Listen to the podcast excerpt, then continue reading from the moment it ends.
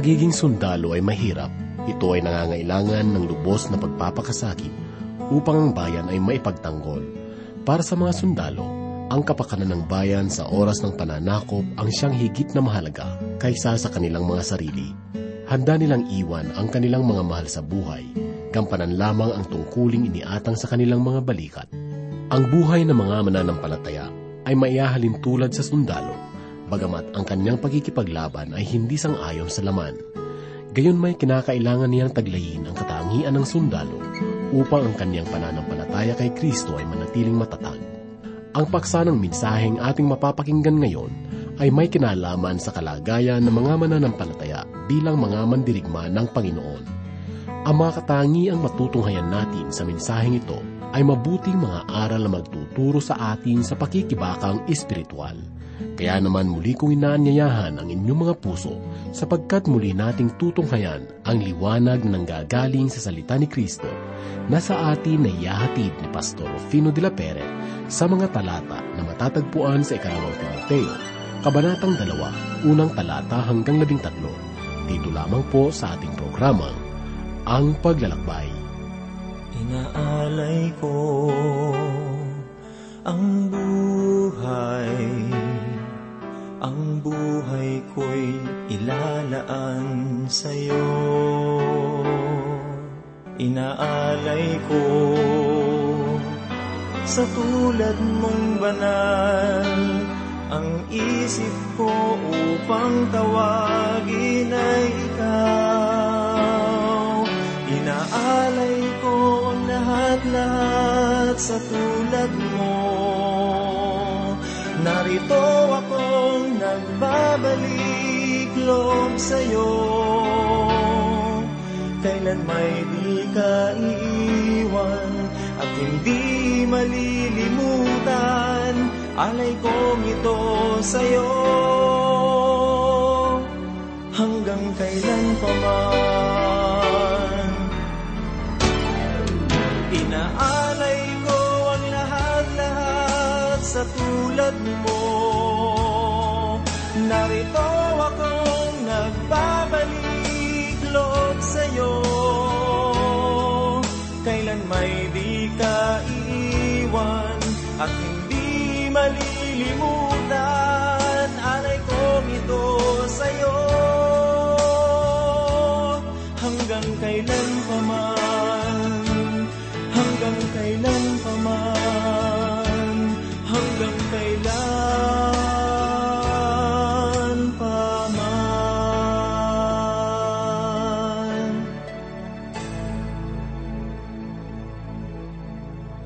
Ipagpatuloy po natin ang ating pag-aaral at pagbubulay sa ikalawang liham ni Apostol Pablo kay Timoteo, Kabanatang dalawa, talatang una hanggang labing tatlo. Patuloy po si Apostol Pablo ng kaniyang pagtuturo at paalaala sa kanyang itinuring na anak sa pananampalataya na si Timoteo. Nais malaman ni Pablo ang lahat ng mga nararapat na ikilos at gawin ni Timoteo sa kanyang paglilingkod sa Panginoon, kung kaya't patuloy din ang kanyang mga habilin sa kanya. Sa bahaging ito ng liham ni Pablo, nagbigay siya ng iba't ibang halimbawa kung papaano manindigan ang isang mananampalataya. Marahil ay nais niyang bigyang diin na kailangang tapusin ni Timoteo ang kanyang mga nasimulan. O marahil ay nais niyang ituro kay Timoteo ang mga bagay na ito sa mga tao sa kanyang simbahan na kanyang pinaglilingkuran. Nawa ay maging malinaw sa bawat isa sa atin ang mga katuroan na mapag-aaralan natin sa ngayon. Muli pong sumasa inyo ang inyong kaibigan at pastor sa Himpapawid, Rufino de la Peret. Ang ikalawang kabanata ng ikalawang liham ni Apostol Pablo kay Timoteo ay merong pitong paglalarawan kung ano ang mga nararapat na ikilos at pag-uugali ng mga mananampalataya higit sa lahat sa mga tagapaglingkod. Basahin po natin ang unang talata dito sa ikalawang kabanata sa kanyang ikalawang liham kay Timoteo na ganito po ang sinasabi. Kaya't ikaw, anak ko, maging malakas ka sa biyaya na kay Kristo Jesus. Muling tinawag ni Apostol Pablo si Timoteo na anak, bagamat hindi niya anak sa laman. Siya ay espiritual na anak ni Pablo sa pananampalataya, sapagkat sa ilalim ng kanyang paglilingkod ay naligtas si Timoteo at nakakilala sa Panginoon, at tinanggap niya ang panawagan upang maglingkod. Ang isang anak ng Diyos ay ipinanganak sa pamamagitan ng kanyang pananampalataya kay Kristo. Ito po ang mababasa natin sa aklat ng unang Pedro, sa unang kabanata talatang dalawamput tatlo na ganito po ang sinasabi. Sapagkat hindi binhing nasisira ang nagbigay sa inyo ng bagong kapanganakan, kundi binhing walang pagkasira, walang iba kundi ang buhay na walang hanggang salita ng Diyos. Si Timoteo ay napabilang sa pamilya ng Diyos sapagkat siya ay nanalig sa Diyos. Sa Ebanghelyo sang ayon kay Juan, unang kabanata talatang labing dalaway ganito po ang sinasabi. Subalit ang lahat ng tumanggap sa Kanya na sumasampalataya sa Kanyang pangalan ay Kanyang pinagkalaoban sila ng karapatan na maging mga anak ng Diyos. Pinalakas ni Pablo ang loob ni Timoteo, kaya sinabi niya, maging malakas ka sa biyaya na kay Kristo Jesus. Napakainam pakinggan ang mga salitang ito, na maging malakas ka sa biyaya. Mga kaibigan, kung inaakala ninyong kaya kayo lumabas sa sanglibutan at mamuhay bilang isang anak ng Diyos, ito ay isang pagkakamali. Kung sa palagay ninyo ay susundin ninyo na lamang ang mga kautusan, makikita ninyo na napaligiran kayo ng mga kautusan. Sa talatang ito ay walang sinasabing kautusan. Si Pablo, at kahit na ang salita ng Diyos ay walang sinasabing mga kautusan kung papaano dapat mamuhay bilang mga mananampalataya. Tayo ay naligtas sa pamamagitan ng biyaya at ngayon ay kailangan nating mabuhay sa biyaya ng Diyos at kailangan nating maging malakas sa biyayang ito. Tuwing naririnig ko sa isang mananampalataya ang mga katagang hindi ko ito ginagawa at sinusunod ko ang mga kautusang ito, agad kong naisip na hindi pa sapat ang kanilang naunawaan sa biyaya ng Diyos. Sinusubukan nilang mamuhay bilang mga mananampalataya sa pamamagitan ng kanilang kakayanan at pamamaraan. Ang sabi ni Apostol Pablo kay Timoteo na dapat siyang maging malakas sa biyaya ng Diyos. Basahin po natin ang kanyang sinabi sa ikalawang talata ng ikalawang kabanata sa kanyang ikalawang liham kay Timoteo na ganito po ang kanyang sinabi. At ang mga bagay na inyong narinig sa akin sa harap ng maraming saksi, at siya mismo ring ipinagkatiwala sa mga taong tapat na makapagtuturo rin naman sa iba. Tunay na nababahala si Pablo para sa hinaharap. Iniisip niya kung sa pagtatapos ng kanyang paglilingkod ay meron pang susunod na mga ngaral ng salita ng Diyos. Kung minsan ay nabubuo sa ating ang kaisipan ni Elias, minsan sa aking paglilingkod, nababanggit ko rin ang sinabi ni Elias na Panginoon ko, ako na lamang ang naiiwan. Subalit nakita ko ring hindi ito totoo, sapagkat sa ating kapaligiran ay makikita po natin ang napakaraming tao na matapat na nangangaral at nagtuturo ng salita ng Diyos. Kung kaya't pinakiusapan ni Pablo si Timoteo na ituro sa iba ang kanyang mga natutunan. Subalit hindi sa lahat ng tao o mananampalataya, tanging sa mga mananampalatayang nagiging tapat sa pagtuturo lamang ang dapat niyang italaga sa gawain. Bilang isang anak ng Diyos ay kailangan nating mag-alala sa gawain ng Ama. Noong ang Panginoong Kristo ay nagkatawang tao, at bilang isang bata sinabi niya, Hindi ba ninyo nalalaman na kailangang nasa gawain ako ng aking Ama? Ako man ay naging anak ng Diyos, subalit ako ay naging anak sa pamamagitan ng aking pananampalataya kay Kristo. Ganito po ang sinasabi sa aklat sangayon kay Juan, unang kabanata, talatang labing dalawa. Uulitin po nating basahin ang sinabi niya, Subalit ang lahat ng tumanggap sa Kanya, na sumasampalataya sa Kanyang pangalan, ay Kanyang pinagkalooban sila ng karapatan na maging anak ng Diyos. At ngayon na ako'y anak na ng Diyos, meron akong kinalaman sa gawain ng Panginoon. Meron din ba kayong kinalaman sa gawain ng Panginoon? Ang pinakamahalagang bagay na kailangan nating magawa sa gawain ng Diyos ay ang pangangaral at pagtuturo ng kanyang mga salita. Subalit kailangan nating makita na kailangan natin ang kanyang biyaya upang magawa natin ang kanyang kalooban. Maaring iniisip ninyong kayo ay bigo sa inyong kalagayan. Kung ito nga ang inyong iniisip, malaki ang inyong pagtitiwala sa inyong sarili. Hindi ito dapat sapagkat kailangang lumakad tayo sa biyaya ng Diyos. O marahil ay nasisiraan tayo ng loob. Ang ibig sabihin nito ay hindi kayo nagtitiwala ng ganap sa mga salita ng Diyos at sa kanyang pamamaraan ng pagpapala. Inaakala ninyo na maari ninyong gawing mag-isa at ngayon ay nasisiraan na kayo ng loob. O maaring sabihin ninyong mas gagawin ko ng mabuti sa susunod. Kung ganito naman ang inyong iniisip, ay inaasahan pa rin ninyong meron kayong mabuting makukuha sa inyong lumang kalakasan. Ang tangi kong masasabi sa inyo ay maging malakas kayo sa biyaya ng Diyos, sapagkat ang Diyos ay mayaman sa biyaya, sapat sa pangangailangan ng bawat isang naglilingkod sa Kanya. Ngayon ay basahin naman po natin ang talatang tatlo at apat ng ikalawang kabanata dito sa liham ni Pablo kay Timoteo na ganito po ang kanyang sinabi.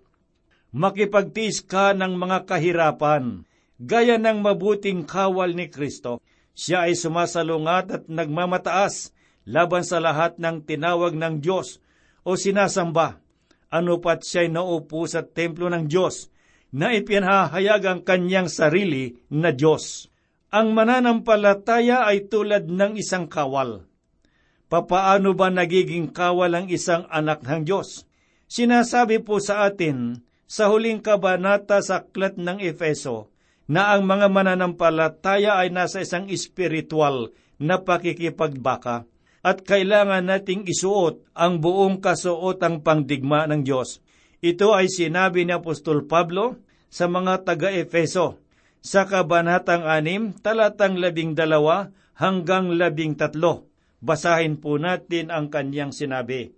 Sapagkat ang ating pakikipaglaban ay hindi laban sa laman at dugo, kundi laban sa mga pinuno, laban sa mga may kapangyarihan, laban sa mga kapangyarihang di nakikita na nagahari sa sanglibutan sa kadilimang ito, laban sa hukbong espiritual ng kasamaan sa kalangitan.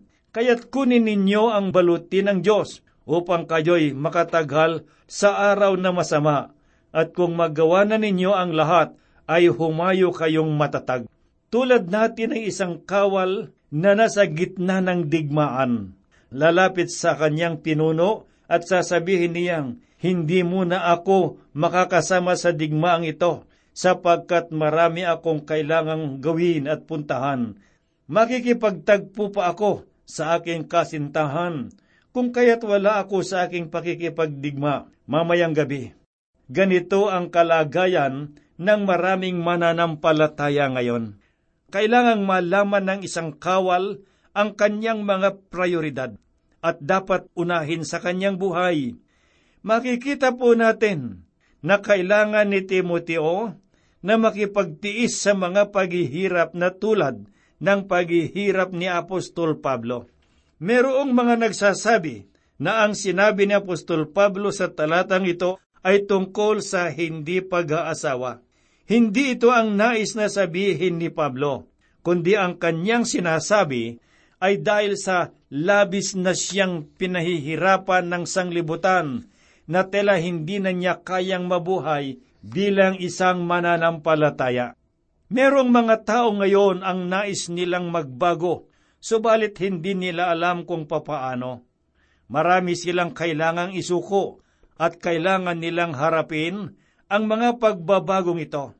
Alalahanin po natin na tayo ay parang kawal at kailangan nating malaman na ang buhay ng isang mananampalataya ay isang pakikipagdigma. Ito ang isang digmaan na kailangan nating mapagtagumpayan. Merong tunay na espiritual na digmaan sa ating buhay at kailangan nating magwagi sa tulong at biyaya ng Panginoong Heso Kristo. Sa ikalimang talata ay ganito po naman ang sinasabi, Sino mang manlalaro ay hindi pinuputungan malibang makipagpaligsahan siya ayon sa alituntunin. Inihambing din ni Apostol Pablo ang mga mananampalataya sa isang manlalaro o atleta sa talatang ito. Ginagawa ng isang manlalaro ang lahat ng kanyang makakaya upang maglaro sa paligsahan na iyon sangayon sa alituntunin ng paligsahan. Ito ang sinabi ni Pablo sa kanyang liham sa mga tiga Filipos sa Kabanatang 3, talatang 14. Nagpapatuloy ako tungo sa mithiin para sa gantimpala na dakilang pagtawag ng Diyos kay Kristo Jesus. At sangayon sa aklat ng unang Korinto, sa kabanatang siyam, talatang dalawamput apat hanggang dalawamput pito, na ang lahat ng mga manlalaro ay pinipigil nila ang kanilang mga sarili upang makamit ang panalo sa kanilang inaasahan. Ang mithiin ni Pablo ay ang tumakbo sa takbuhin ng isang mananampalataya upang pagdating niya doon sa dulo ay bigyan siya ng putong ng Panginoon na naghihintay sa kanya at sasabihin sa kanyang magaling, mabuti at tapat na alipin. Kailangang pagsumakitan ng lahat ng mananampalataya ang magwagi at matapos ang takbuhin sa buhay na ito kailangang tanggapin natin ang mga katotohanan ito. At kailangan din niyang maglaro ayon sa mga alituntunin. Walang madaling pamamaraan upang mabuhay bilang isang manlanampalataya. Ang lahat ng mga alituntuning ito ay makikita po natin sa anim na anim na aklat dito sa banal na kasulatan at ang bawat isa ay mahalaga sa ating buhay espiritual. Kung kaya't kailangan po nating malaman at pag-aralan ang bawat bahagi nito. Wala nang iba pang pamamaraan at hindi tayo maaring gumawa ng mga sarili nating alituntunin kung nais nating magwagi. Kailangan nating sumunod sa mga alituntunin na sinabi ng Panginoong Diyos. Dito sa ikaanim na talata, ganito po naman ang sinabi ni Apostol Pablo, Ang magsasaka na nagpapagod ay siyang unang dapat na magkaroon ng bahagi sa mga bunga. Ang ikaapat na halimbawa na ipinapakita sa atin ay buhay ng isang magsasaka, ang taong nagbubungkal at nagtatanim ng binhi ng salita ng Diyos. Marami sa ating naririnig ngayon tungkol sa paglagay ng mga bunga sa paa ni Kristo. At isa sa aking ninanais ang maghandog ng aking mga bunga ng paglilingkod sa paanan ng ating Panginoon. Subalit, bago magkaroon ng bunga ay kailangan muna nating magbungkal at maghasik ng salita ng Diyos. At pagkatapos gawin ito ng isang magsasaka, ay aalagaan niya ang mga inihasik na binhi at saka siya mag-aani. Basahin po natin ang kanyang sinabi dito sa talatang pito at walo. Isipin mo ang sinasabi ko, sapagkat bibigyan ka ng Panginoon ng pag-unawa sa lahat ng mga bagay. Alalahanin mo si Heso Kristo na muling binuhay mula sa mga patay, mula sa binhi ni David, ayon sa aking Ibanghelyo. Sinabi pa ni Pablo, alalahanin mo si Heso Kristo. Sinasabi sa atin ng talatang ito na kailangan nating alalahanin ang Panginoong Hesus. Bakit sino ba si Heso Kristo? Siya ay nagmula sa binhi ni David. Hindi lamang siya tatanghalin na hari sa sanglibutang ito, kundi tulad niya'y bubuhayin din ang mga patay sa pamamagitan niya. At sa talatang siyam at sampo ng ikalawang kabanata, dito sa ikalawang liham ni Pablo kay Timoteo ay ganito po ang kanyang sinabi, na dahil sa kanya ay nagtiis ako ng kahirapan, maging hanggang sa pagkakaroon ng tanikala na tulad sa isang masamang tao, ngunit ang salita ng Diyos ay hindi nagagapos. Kaya aking tinitiis ang lahat ng mga bagay dahil sa mga hinirang upang kamtan din natin ang kaligtasan kay Kristo Jesus na may kalwalhatiang walang hanggan. Tulad din ni Pablo, meron din po tayong pagdadaan ng mga pagtitiis at mga pagsubok, ngunit maninindigan tayo para sa ating Panginoon. Nagkaroon ng mga pagsubok si Pablo dahil sa kanyang pananampalataya, dahil sa kanyang pangangaral ng salita ng Diyos, ay nabilanggo siya. Ano ang ibig sabihin ni Pablo noong sinabi niya, ngunit ang salita ng Diyos ay hindi nagagapos? Bagamat nakabilanggo si Pablo, natunghayan niya ng salita ng Diyos ay patuloy na lumalaganap sa mga taga-Roma. Kahit na mga malulupit na tagapamahala ang humahadlang sa salita ng Diyos, ay hindi ito sapat upang palaganapin ang salita ng Panginoon. At ako ay nagpapasalamat sa Diyos sapagkat patuloy na lumalaganap at malaya nating naipapahayag ang salita ng Diyos dito sa ating bansa. Dito sa talatang labing isa, ganito po naman ang sinasabi, Tapat ang salita, kung tayo'y namatay na kasama niya, mabubuhay rin tayong kasama niya. Ito ay tunay na tapat na mga pananalita, sapagkat kung tayo ay namatay na kasama ng ating Panginoon, mabubuhay din tayong kasama niya. Subalit, kailan ba tayo namatay na kasama niya? Noong siya ay namatay para sa atin, at noong dumulog tayo sa Kanya at tinanggap natin siya na ating Panginoon na tagapagligtas, ang Kanyang kamatayan ay naging kamatayan din natin kinikilala na tayong kasama niya at nabuhay tayong may bagong buhay para sa Kanya. Ang ibig pong sabihin ay layunin niyang mabuhay ngayon sa atin sa pamamagitan ng kapangyarihan ng banal na Espiritu. Sa talatang labing dalawa, ganito po naman ang sinabi ni Pablo, Kung tayo'y magtitiis, maghahari naman tayong kasama niya. Kung ating ikakaila siya, ay ikakaila rin niya tayo. Kung tayo'y magtitiis, maghahari naman tayong kasama niya. Ako po ay naniniwala na marahil ay hindi lahat ng mga mananampalataya ay maghaharing kasama niya. Ang tanging maghaharing kasama ng Panginoon ay ang mga nagtiis hanggang sa wakas. Naniniwala ako na merong uri ng mga mananampalataya na tinutukoy ng talatang ito sapagkat sangayon sa isang pag-aaral noong panahon ni Apostol Pablo ay merong limang milyong mananampalataya ang pinatay sapagkat hindi pinagkaila ang kanilang pananampalataya. Sinabi po niya, kung ating ikakaila siya, ay ikakaila rin tayo. Ito ay mabigat na mga pananalita.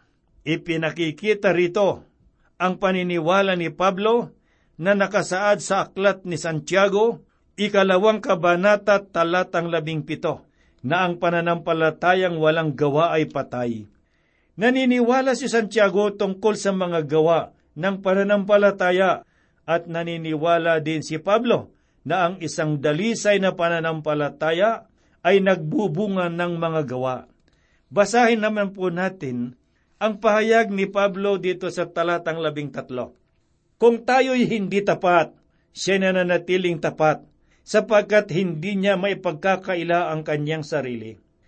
Hindi kailanman may pagkaila ng Diyos ang kanyang sarili, subalit hindi nangangahulugan na hindi na natin kailangan ng Diyos sapagkat patuloy siyang tapat sa kabila ng ating mga kahinaan at mga pagkukulang. Alalahanin po natin na itinuturing niyang mga kaaway ang hindi sa Kanya. Kailangan nating maging tapat sa Panginoon kahit na ano paman ang mangyari sa ating buhay. Mga kaibigan at mga kapatid na nakikinig, ang tanging nais ng Diyos ay ang manalig tayo sa Kanya, manindigan at tumalima sa Kanyang pagmamahal. Walang nais ang Diyos kundi para sa kabutihan ng bawat isa sa atin. Kung ikaw man ay wala pa sa Panginoon sa sandaling ito, kaibigan, hinihiling ko na tanggapin mo siya bilang iyong Panginoon at tagapagligtas, sapagkat nais kanyang makasama sa buhay na walang hanggan. Kung ikaw naman ay Kristo na ngayon, manatili ka sa iyong pananampalataya. Magpalakas ka sa kanyang pag-ibig at biyaya at ibahagi mo ang kanyang salita. Sapagkat sinabi ng Panginoon Kristo sa Ebanghelyo sang ayon kay Timoteo, Kabanatang 24, talatang 13. Ngunit ang mananatiling tapat hanggang wakas ay siyang maliligtas.